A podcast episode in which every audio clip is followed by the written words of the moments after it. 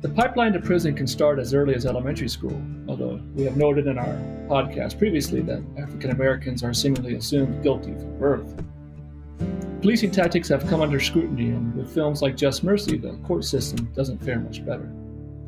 It's one thing to be arrested by the police, but what happens once you have your day in court?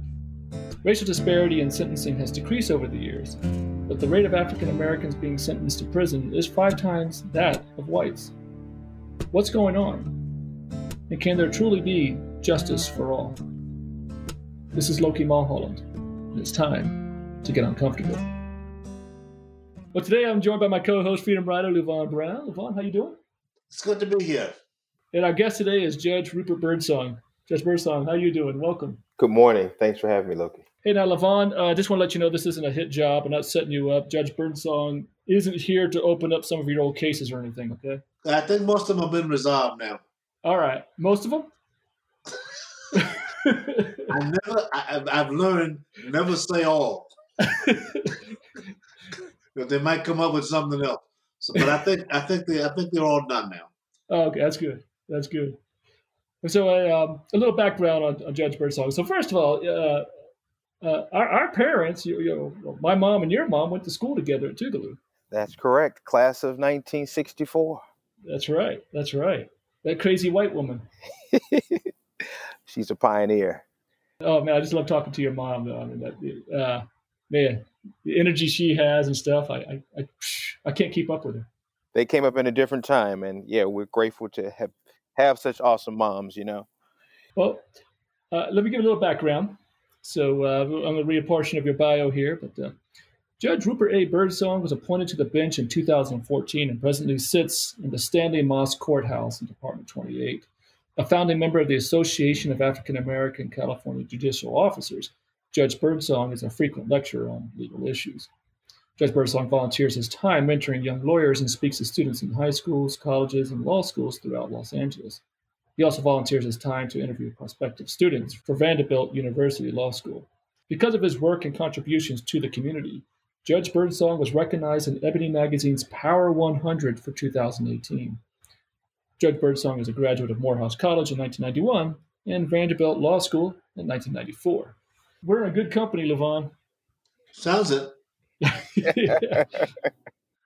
so, many people will argue that if you don't want to do the time, then don't do the crime. However, we know that the time for the crime isn't the same for everyone.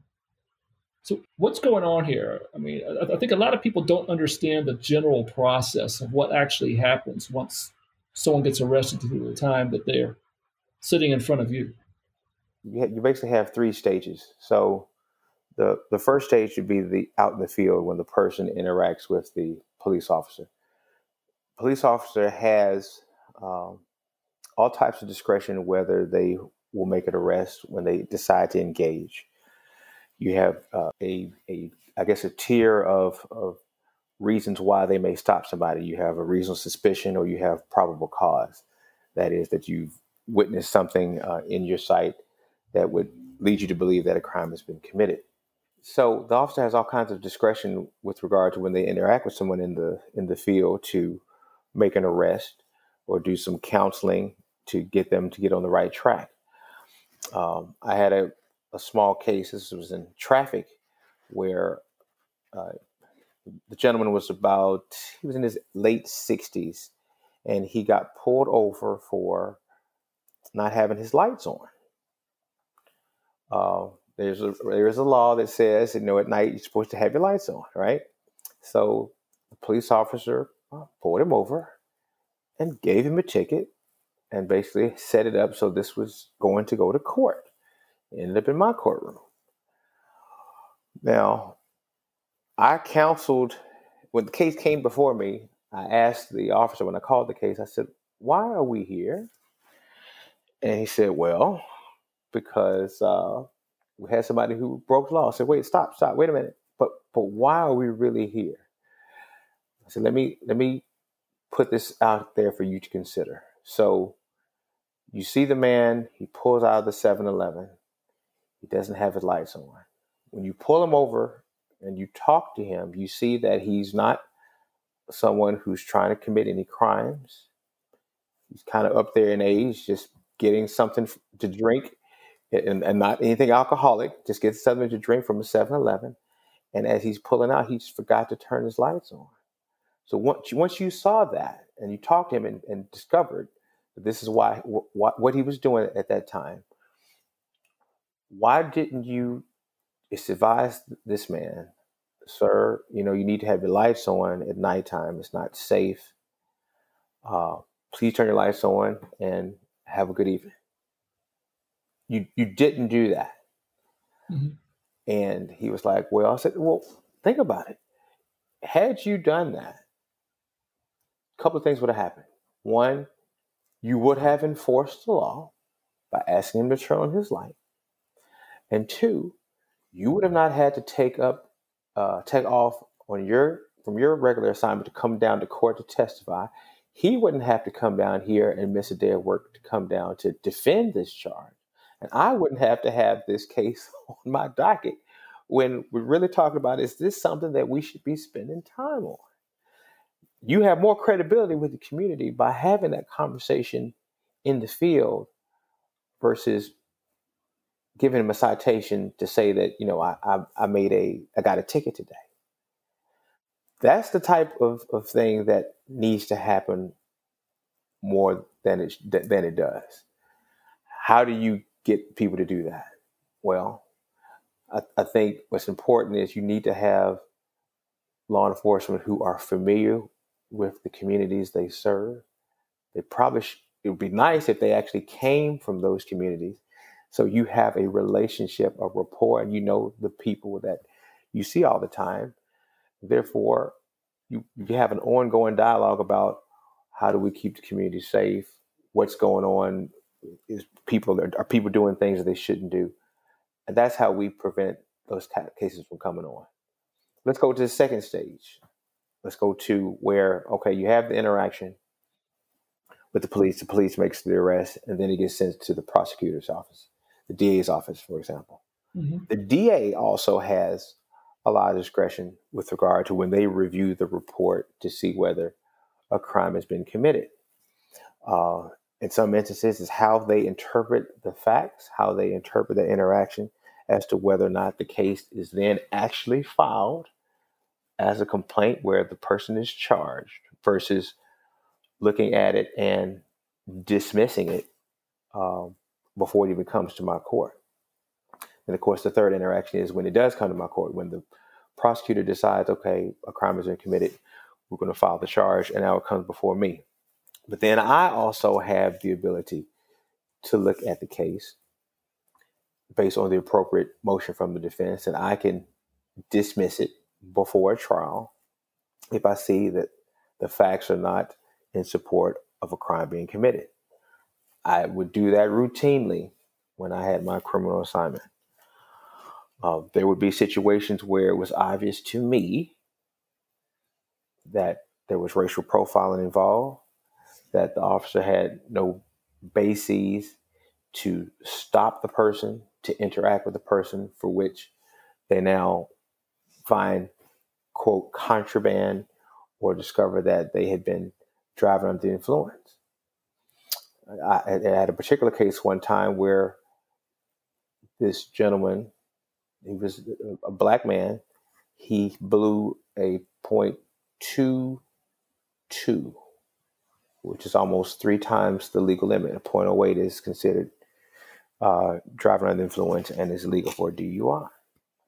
However, the basis the basis for uh, stopping him, there was no reason for him to do that. He just just kind of uh, made up a reason to stop him. And when I questioned him about that and determined that it was not uh, a reasonable basis to stop him, therefore you should have never had the interaction. You should have never have discovered that this guy was driving under influence. And our laws say that when that happens, that's an unfair arrest, and everything that flows from that is inadmissible. So I suppressed all that evidence and I dismissed the case. Now, does that mean that I condone the person who was driving under the influence? Of course not. And in fact, after I dismissed the case, I brought his attorney back to Chambers and let him know, know, your client dodged a very significant bullet here. That's because I have to be true and right that there was probable cause that this arrest should have occurred. It wasn't done properly, therefore, I was required to dismiss it, in my view. However, if your client ever does anything like anything like that again, uh, please know that the karma gods are likely not going to be nice to him the next time. So I hope this is an opportunity for you to, to tell him uh, that he should not drink and drive. So I did all kinds of things in, in that that one case. I think I I was was fair to this person who was profiled, who, but for me seeing that, he would have been thrown into the system. He probably would have pled. Now that puts him on probation for three years. And that puts him to have to now have a device on his car before he can drive it. I mean, so there are all kinds of other complications and implications from that one decision to either let this go forward or to stop it where it should have been stopped. Um, so, so those are the types of things that happen. And if you don't have people at these different levels in the field, the officer, in the prosecutor's office, and then on the bench, again, that's, those are three opportunities where justice can be made if people have the right conscience, people are looking at it in the proper way. Or it's also three opportunities where you can get thrown in the system and you know your life has changed forever. My work has taken me to a lot of places, and I've been fortunate to meet some incredible people. But when I came to Selma and met Joanne Blackmon Bland, I knew I was in the presence of greatness. Joanne was 11 years old when she was attacked on the Edmund Pettus Bridge on Bloody Sunday in 1965. She wasn't old enough to vote, but understood its importance enough to be there. After Selma is an in depth look at how our right to vote has eroded since the signing of the 1965 Voting Rights Act. The fight for the right to vote continues. Get informed. You can find After Selma on Amazon Prime or visit LokiMulholland.com to purchase a copy for your collection.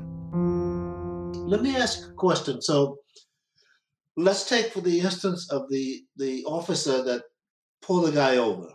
He didn't have a reason to do that, but let's say he he uh, he pulled him over. Now, are they trained the way you were thinking uh, when you, when they came before you, are they trained that way as police officers when they're in the academy?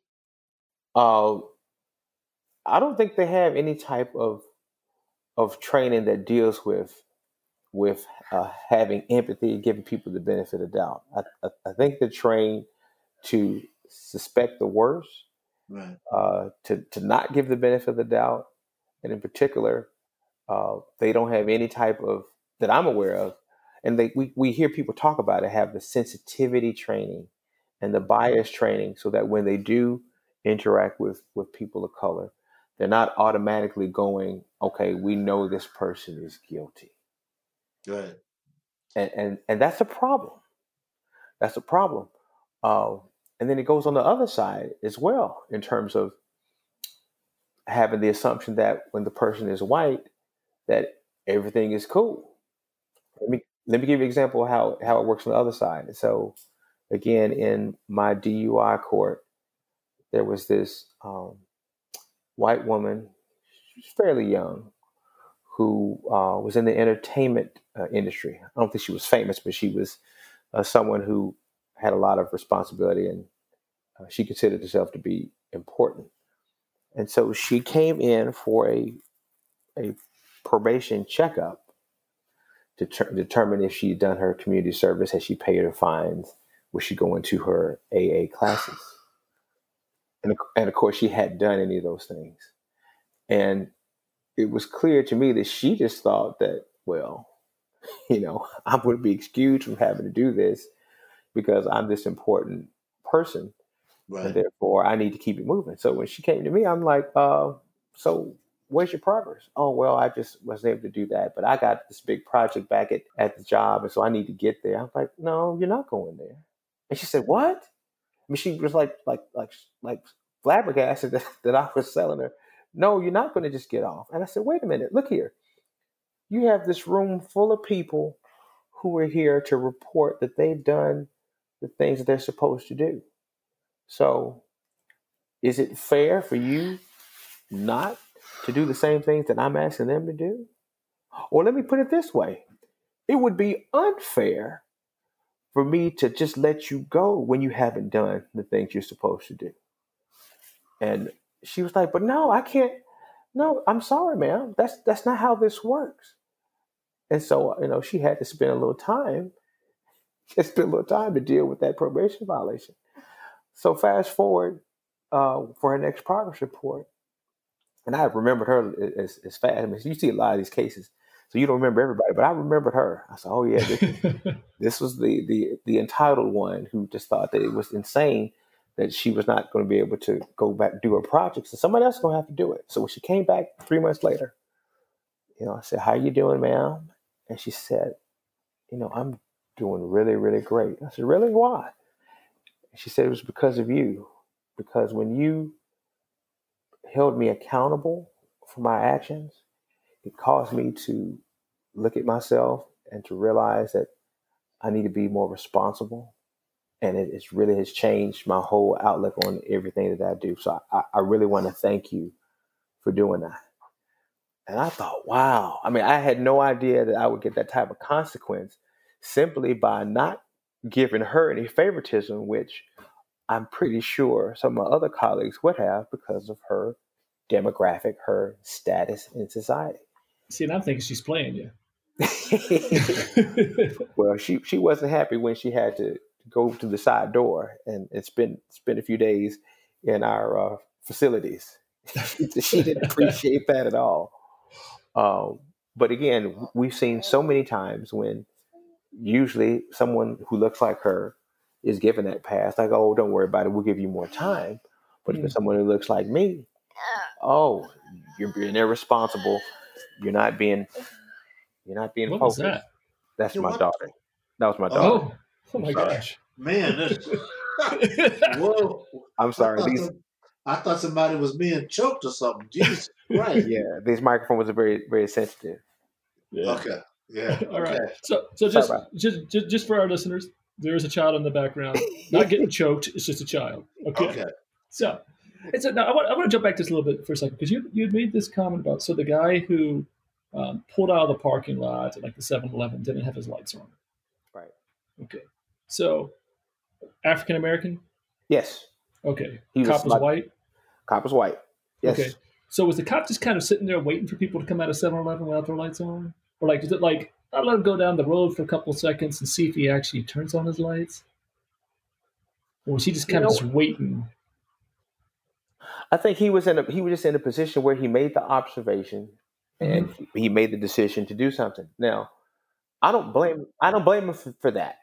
Right. I actually don't blame him for, for that. In it's, terms it's of, just escalating it to the point right. to bring it into your court.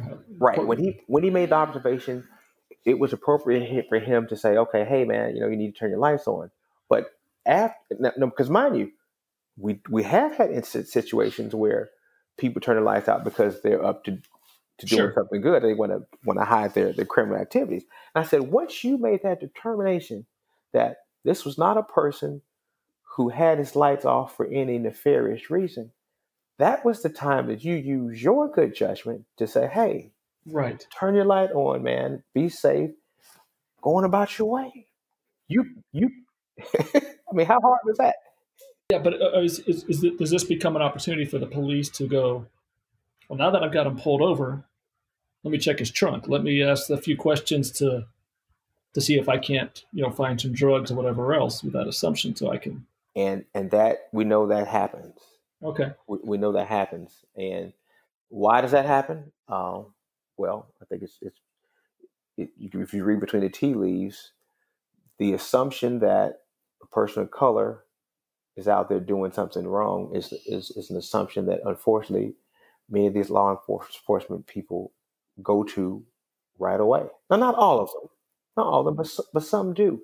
And if they have an opportunity now to to make things happen. They've been given an excuse to do that. The thing that bothers me about what happened was you're in, first of all, let me uh, that happened to a friend of mine, but the cop just told him to turn the light on and go ahead. Mm-hmm. Uh, so it, it, you're right; it doesn't happen all the time. The cop just said, you know, he forgot to turn his light on, so turn your light on, and uh, and and uh, you know, have a good evening. But you were talking to a single police officer, and that that either one or two ways that went was he heard you, and next time he's not going to do that, or he's going to do it differently, mm-hmm. or he heard you and he's going to make sure that the next time he does it differently, or he does it the same, but he doesn't come in front of you if he can help it. well, uh, he, he, won't have so, that choice in terms uh, of so you're not doing. I, what bothers me is that there's no way to take what you just said to him and make it part of the policing. Right. I no, that's a good point, Lamont. I I can only hope that when I t- when I put in his spirit, if you do it the way that I told you to do, you are going to have more credibility in the community. You are going to be a better law enforcement officer. If if he if he were yeah, right, if he were willing to share that exchange, um, we get some benefit. Right. How we could take that and put it into their curriculum and training, you are exactly right. That that is a missing part, and that's something that uh, you know we need to take to to uh, to management and those who are doing the training to consider those those variables. Right. Yeah. right. Absolutely. In my other life, I'm a filmmaker, and one of my more fascinating films I created is the award-winning film titled Black, White, and Us. It's about viewing racism through the lens of transracial adoptions in Utah. Utah? Yeah, Utah. It just so happens to be the transracial adoption capital of the world. So, what happens when white families who didn't believe racism existed anymore adopts a black child? Find it on Amazon Prime or visit LokiMulholland.com to purchase a copy for your collection. So, you have this, uh, just a white police officer in a black judge's court do you actually do you experience so if the bias that's being extended to the supposed felons is that also be are you also feeling that bias from those white officers and so forth or DAs and such?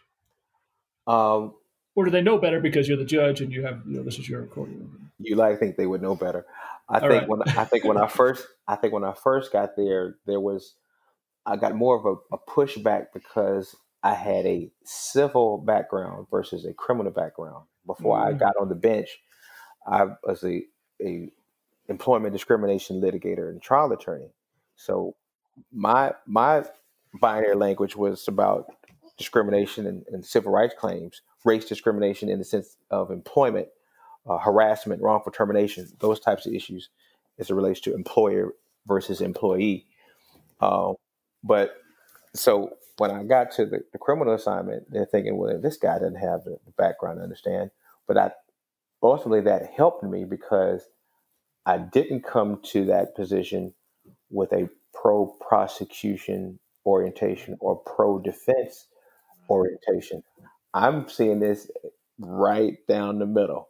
If you could establish that something went down, then you're good to go. If you can't establish something went down, no, I'm not having it. And if y'all didn't cross your T's and dot your I's, I'm yeah. dismissing it. I'm absolutely dismissing it.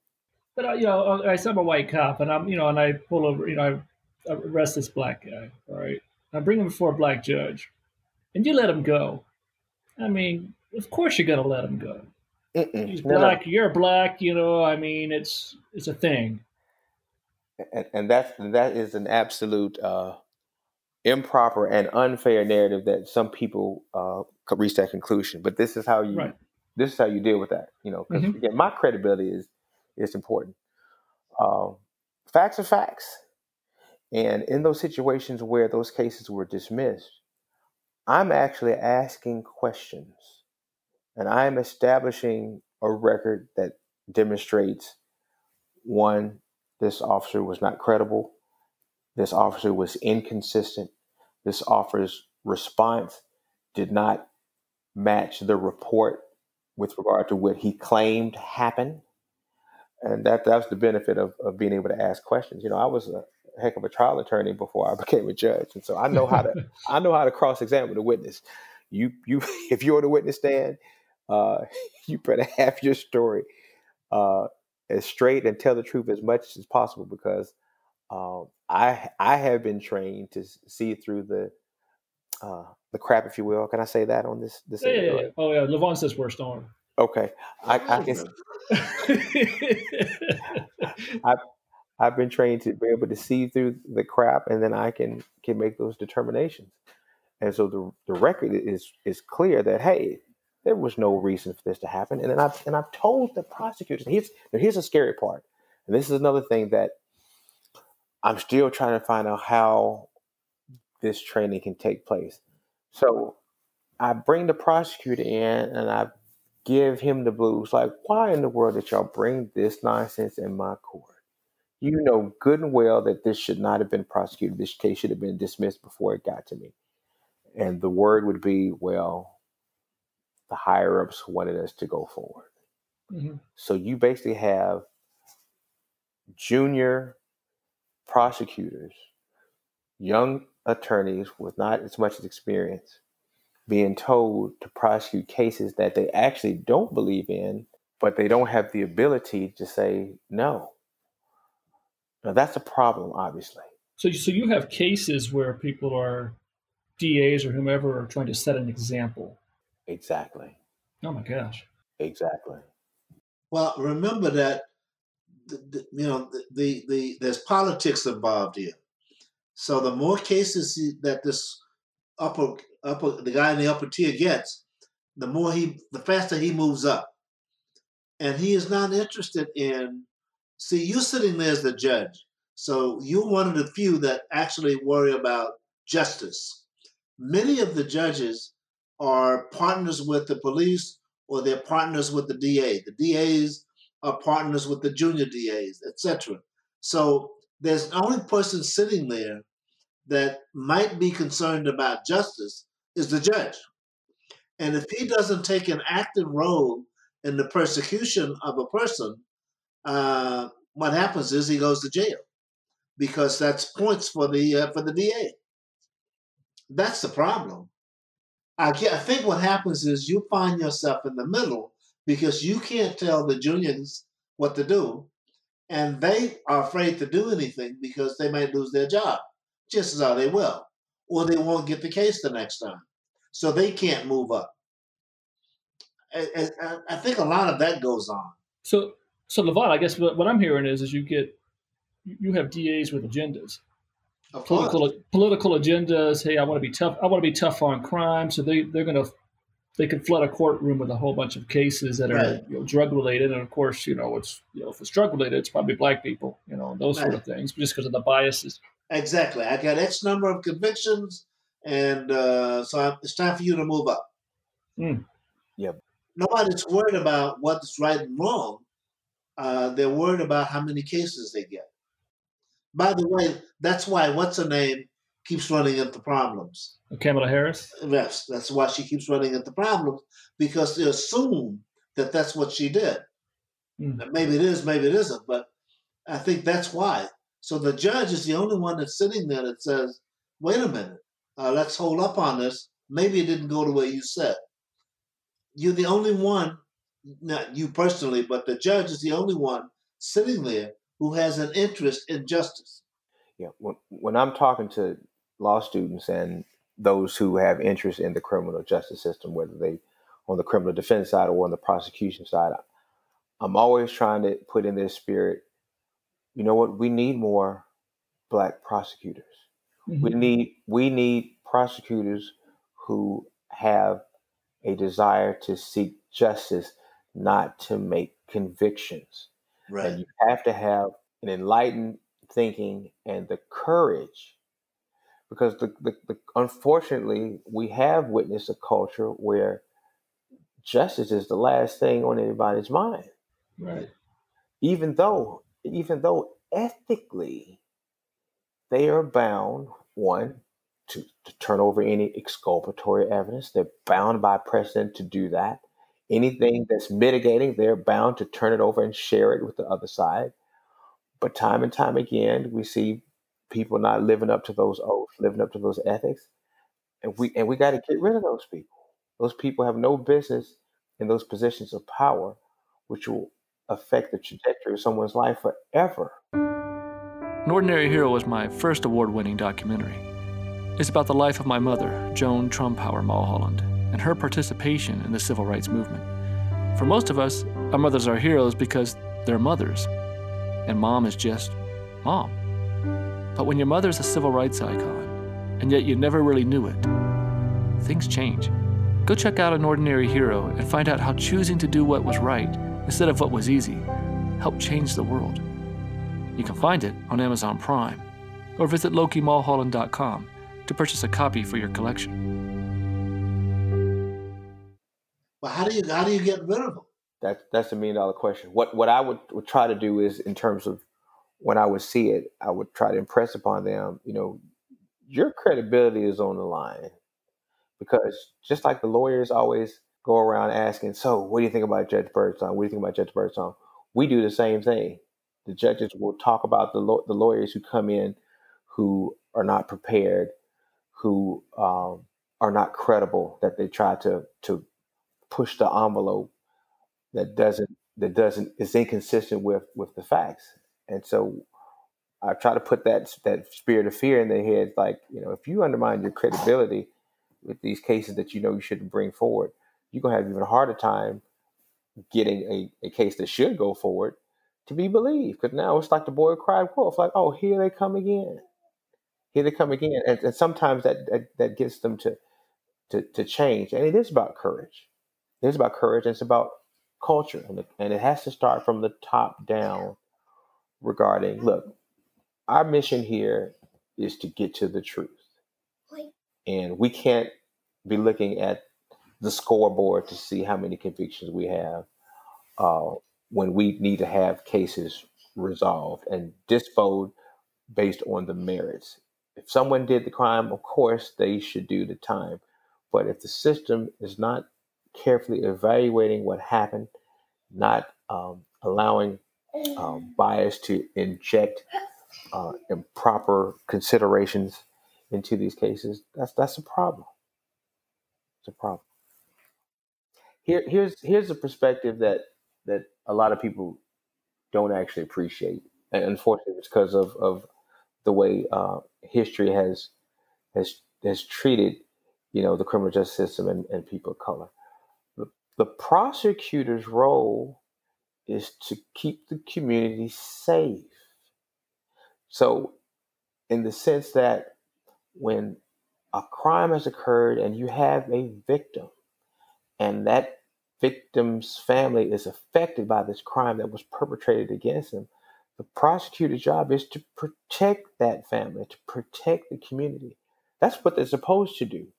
But but history tells us, and case after case has, has told us that they haven't some I'm not saying wholesale, some haven't approached it with the objective is to protect the community, is to prosecute people that don't look like them. Well, that is protecting the community because who you're protecting it from. I mean, just like Trump was, you know, hey, white suburbia, you know. Right. So you're Right. protecting the community by throwing a whole bunch of people of color into prison. Let's get them away from it, or at least create the illusion that that's taking place. Because most most crimes against whites is from other is from other white people. Right. But the, there's but, more but the percep- but the interracial crime. perception is right. Interracial crime is not as big of a thing as intra. That's correct. And so, but the perception is they're going to come and get you. Meaning they, meaning black people. And, and Loki, don't you? I thought I saw in one of your documentaries. Um, historically, didn't we have these? I guess these constables who were hired to make sure that slaves would not run away or to actually recapture them. Is that kind of the genesis of how some of these organizations? Right. Uh, Yeah. That was. Yeah. Uh, Carol Anderson talked about that. And so some of that is, some of that is, is I guess, because per- permeates the culture even today. Yeah. when you think about it in terms of hey, our job is, is not just to prevent crime. Our job is to keep these blacks in, in order Right. Keep them in their place. I mean, from not moving freely. Right. Well, then you have the whole system. So the whole system becomes this. You know, I think about like the debtor's prison, which pretty much still exists in respects that you know all the fines that are heaped upon you know those who you know the criminals, right? That even when you get out of jail, you still have this debt you have to pay. Yes, your debt to society in respects that you did the time, but now you still have now you have a monetary debt, and you can't vote, and you can't do this, and you can't you can't get a job, and so you could actually be thrown back into prison because you are you know you know you're in arrears. So the whole system is in place to to to maintain this. I think what we have. correct me if I'm wrong, Judge. No, it's, it's sort of like it's, to me anyway. It sounds like the, what what happens is uh, we will put up, we will tolerate all kinds of crime against us because we don't want to call the police to tell them what's happening. Mm. And when we do call the police, the police overreact typically and so we just we keep criminals among us because we don't want to go to the police because the police are unfair. So it's a it's a self fulfilling prophecy. So, so, so the black community recognizes that the system is really not meant for them to begin with. Right. So right. So we tolerate a lot of stuff that we really shouldn't. Right. And that's precisely why why we need to have law enforcement with people from those communities. When they go, when they go out when they go out to recruit, they should be recruiting from within those communities, people who have know the pulse and the temperature of what's going on in those communities. Someone who's not going to be a stranger, someone who understands, you know, the things that are going on. Therefore, we, we don't have this escalation of interaction just because you have uh, something going down. Now, now let me give you the funky, you know, white perspective on that. Now this is a twisted perspective because white people don't even recognize this actually already takes place, but it takes place for white people. So to a white person, go, well, look, if you have a black cop in a black community, yeah, they're just going to let them get away with stuff. It's like, well, wait a second. White cops already let people in white communities get away with stuff. In respects of going, hey, just just just make sure you turn on your headlight. That's what I mean. That sort of stuff. You know, they don't escalate it white cops escalate things in black communities. Uh, but in the white community, you know, hey, Loki, just make sure you turn on your lights again. Okay, I, I sorry, officer. Uh, and so there's this there's this idea that and Levon, you know, you, you brought this up in in the uncomfortable truth that uh, you can't win because a, a black elected official, you know, hey, they might actually want to be doing something, you know, to to solve some problems. But if you do it in the black community, well, now you're just catering to the black folks. Right. So you can't win. You can't, and that's and that's you know. and so, so let me ask you this then: if if the police, let's say black officers are working in the working in black communities, you're not seeing as many arrests because it's like they're not escalating things. And now the chief police going, "Hey, wait a second, guys, are you really doing your job?" But, but is that the is that the evidence of of crime in the community arrest? Right. Right. See, that's the when people look at, it, depending on what what uh, matrix you're looking at to say you know whether they're being effective or not. Of course, if you want to just look at numbers, like oh, they let them get away with murder. But let's look at, at and do a survey of the community in terms of how safe they feel and mm. what's happening within the community. That's really what that's the data that they should be evaluating. Well, and then you take a look at the de-escalation. So, for example, uh, just recently with the federal shock troops, whatever you want to call them, because you know the the American Gestapo in Portland um, once those troops were pulled back, Trump's Homeland Security Secret Police, once they pulled back, things calmed down. It was amazing. Mm-hmm. You know, things weren't burning anymore and such. I mean, just just in a matter of a day or so. And so there, there's there's a thing as well, though, uh, and I don't know if you experience this because I think this is more federal side of things. Mm-hmm. But for example, three strikes you're out. And so that was obviously considered rather draconian, and because arrest rates were so disproportionate, disproportionately more um, people of color um, were getting tied to it, right? So there's this tough, get, you know, get tough on crime measures that people supposedly wanted without actually thinking of the consequences, or perhaps they were and they're okay with that. But judges' hands were tied with mandatory sentencing measures. Mm-hmm. So you end up with crazy stories of people like um, you know, life prison sentences for stealing a $160 jacket. That's the Timothy Jackson one, who was also a habitual offender. Uh, but Alvin Kennard, uh, he was 22. This was in Alabama. It was 1984. So he stole $50 from a bakery. But the judge had no no other option because given Alabama state law at the time, it was mandated that since this was his fourth offense, he was sentenced um, for life without the possibility of, of parole for stealing fifty dollars. Yeah, that's that's obviously so over the top. It's over the top. I mean, but it's not necessarily isolated incident either. In California, they um, California has has its California has its um, its own three strikes, and they legis- the, the legislature uh, amended it because of those draconian outcomes. That when the that third strike does not involve violence, that then you would not get those augmented s- sentences, and that was was was you know perceived to be a big victory for um, some reform because those, those outcomes are just way too harsh. Yeah, you're not seeing this, and, and, then on top of that, so one is, you know, obviously the judge's hands are tied. They're going, oh my gosh, you know, I mean, this, this guy does not deserve life without parole for stealing 50 bucks. Yes, this is his fourth crime, but he's not a violent criminal. You know, he needs you know, rehabilitation, not mm-hmm. you know incarceration.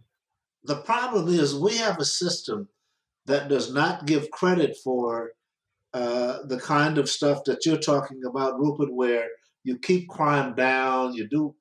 We don't have a system that says if a police officer is working in a neighborhood and he keeps crime down, he, people go to him, he resolves problems.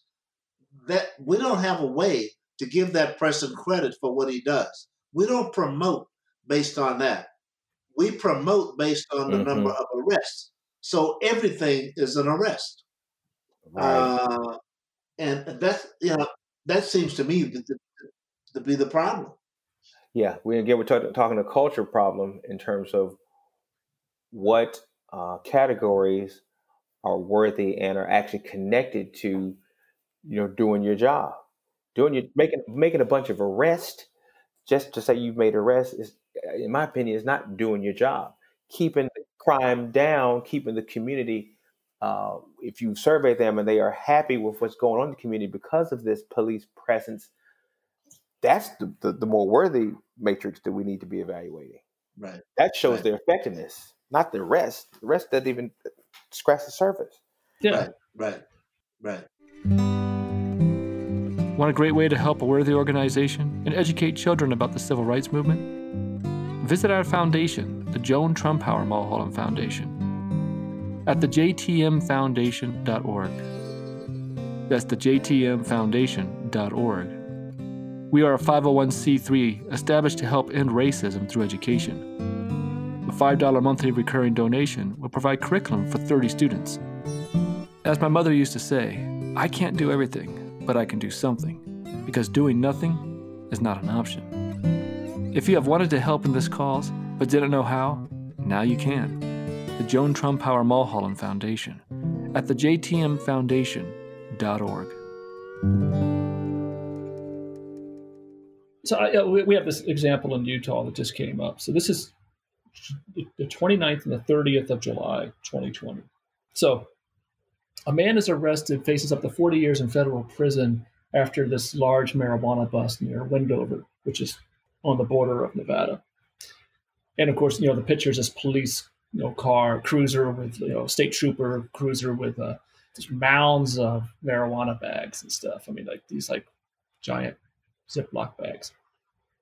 The next day, so this guy's facing up to 40 years. A foster mom gets one year in jail after pleading guilty to killing her two year old child. I mean, good grief. Women, a foster mom gets what? She gets one year in jail after pleading guilty to killing a two year old foster child that was in her care. Whoa. And she's a nurse. Now, her picture looks like she's probably the one that was taking drugs, anyways. Maybe all this was for her.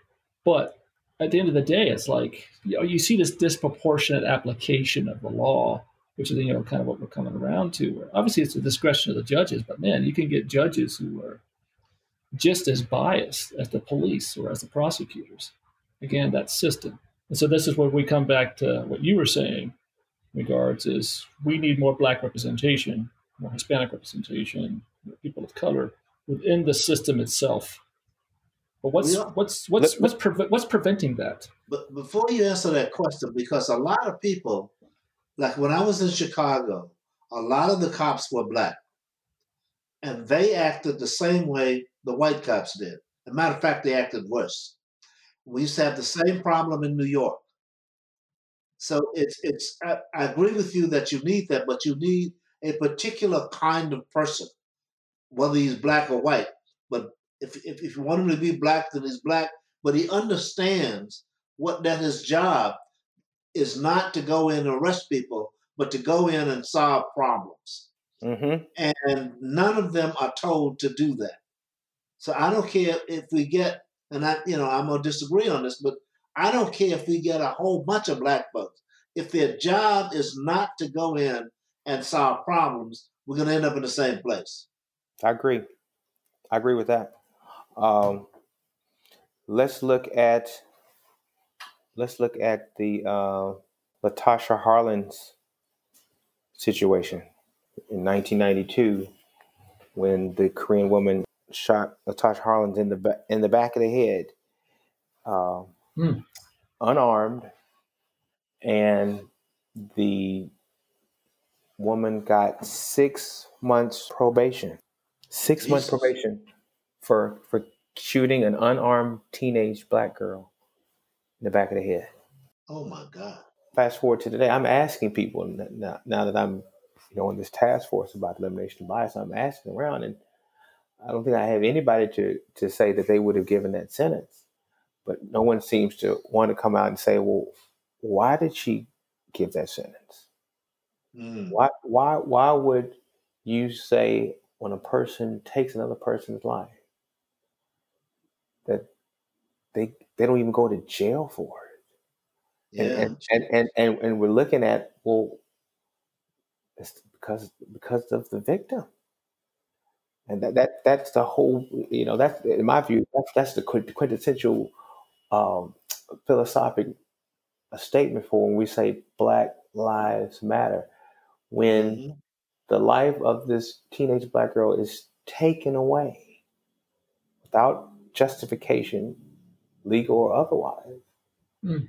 and there's no consequence for that because I mean, you've had sentences where, where a dog is killed and you, you spend more time in jail Yeah. than what this woman did. Jesus Christ. So, and of course, you know, the riots erupted. and, you know, you, you can't you can't be surprised that the community would respond to that type of devaluation of a person's life. Yeah. And so when we look at that, and, I, and I'm, you know, I'm kind of going to re- revisit that with my, my colleagues as to one, how that happened and how we can't let that happen. That there should be there should be some symmetry between uh, the sentences that are given to white people for the same crimes that black people are committing. Yeah. There, there should not be uh, a different scale, a different cheat sheet, if you will. Like, oh, so we have a white person in sentence, we're going to pull out these guidelines. For a black person for the same crime, no, we're going to use these guidelines. That's a problem, and that's a problem that that we need to attack in earnest. The, the, the cynical argument would, would be like, well, you shouldn't have stolen something. You know, if you if you weren't stealing something, you wouldn't have gotten shot. You know that sort of nonsense. But then you layer in. Now, this wasn't in the case of, of, of Harlins' case at the time, because I don't think the law existed back then. But this new stand your ground, you know, where you're allowed to actually pull out a gun and you can make up all sorts of excuses as to why you had to shoot someone and kill them. Um, so now all of a sudden, people you know can be come to judge, jury, and executioner on Mhm. on an instant. Um, but those laws seem to be created to protect those very acts. So it's like no justice, no peace. Black Lives Matter. Hey, we're offended that you're, you're you know, we're, we're really upset that you're killing all of us and nothing's happening. So it's like all of a sudden, okay, we got to bring him to court now, right? Okay, we got to actually start prosecuting this. People are actually catching on that you know we're allowing this to take place. But now all of a sudden, we're going to create another law that says, hey, look, as long as you're standing your ground, you're okay. We're, we're going to create justifications now for why you can do this and create legal parameters that makes it okay to kill a black person. Now we're just legalizing it. Well, it, it's not uncommon, as history tells us, that laws were created and designed to protect white privilege, to advance white rights over black rights. Racial covenant is a quick, easy example. Uh, yeah. made it illegal for blacks to live in certain neighborhoods to to uh, qualify for certain types of, of, of loans. Um, rules were created to prevent blacks from voting you know, with the grandfather clause. We're familiar with all these different legal devices uh, used to protect that status quo. To make white people feel comfortable, feel safe. Yeah. Yeah. So, so and then you get to these things. Now you get to a point where like recreational and medical marijuana becomes more mainstream, less stigmatized or criminalized. When it's discovered that white people can make money on it. Oh my goodness! I so in my in my in my assignment right now, I have quite a few of these dispensary cases wherein you know it's legal out here, and so those licenses to to run a dispensary it's like the the golden ticket uh, with Charlie Bucket and Willy Wonka. If you have that license, you know you that's the goose that keeps laying the gold eggs. And there's a lot of litigation between people trying to to own those licenses outright and various LLCs uh, having fights about that. But by and large, you're not seeing people of color, the ones who are in jail, have these criminal records for, uh, you know, dealing on the street, but now it's illegal. They don't get to participate, and it's just something that sits in my craw about that. Whenever I I have those cases, and you know, lots of money involved lots of money involved. And at one point in time, it was criminalized and shunned upon, but now it's a thriving, thriving business for which people of color are, still now that it's legalized, they're still excluded. So, still marginalized. So yeah, so so when white people started self-medicating with meth and marijuana, suddenly arresting them wasn't the solution, but treatment was what was needed. Oh yeah, that didn't happen with crack. That didn't happen with crack though. No. Right. right. Right. Right. Obviously, there's, I mean, there's the obvious, you know, discrimination based on that. But is there a plus side in respects of that? Well, if treatment is the solution, then maybe we can start viewing that when we within the black community. Is that taking place, or are we still criminalizing the black community for drug use while we while we uh, provide treatment op- options for for you know white addicts and so forth? Yeah, I, I don't. I don't see it happening. I'm not in in the criminal any, anymore, so I'm not actually. I don't know. Yeah, I was just curious. Okay. Yeah, short answer. I, am I'm not sure. I want you to share this one last story, um, because you and I had this discussion. I thought it was so fascinating, um, wherein now I pointed out that uh, when you told the story, it was because the lawyers um, they, they didn't see your they didn't see your face they saw your race right oh, uh, and this is so the setup is that you were at a conference and you were there to if coming from wrong you were at a legal conference and you're actually there to speak on bias oh yes and so the night before you are dressed up in the suit just like everyone else, you're mingling with these attorneys. There's the booths because this is a conference. There's booths there and everything else, and you know people selling stuff and whatever else. Mm-hmm. Uh, everyone, the majority of the people there are white lawyers, mm-hmm. and take it from there. Thank you again for listening. Make sure you head to my Patreon page at patreon.com slash Loki Mulholland. Show a little love if you can. and get access to even more content. Until next time, don't be afraid to get uncomfortable.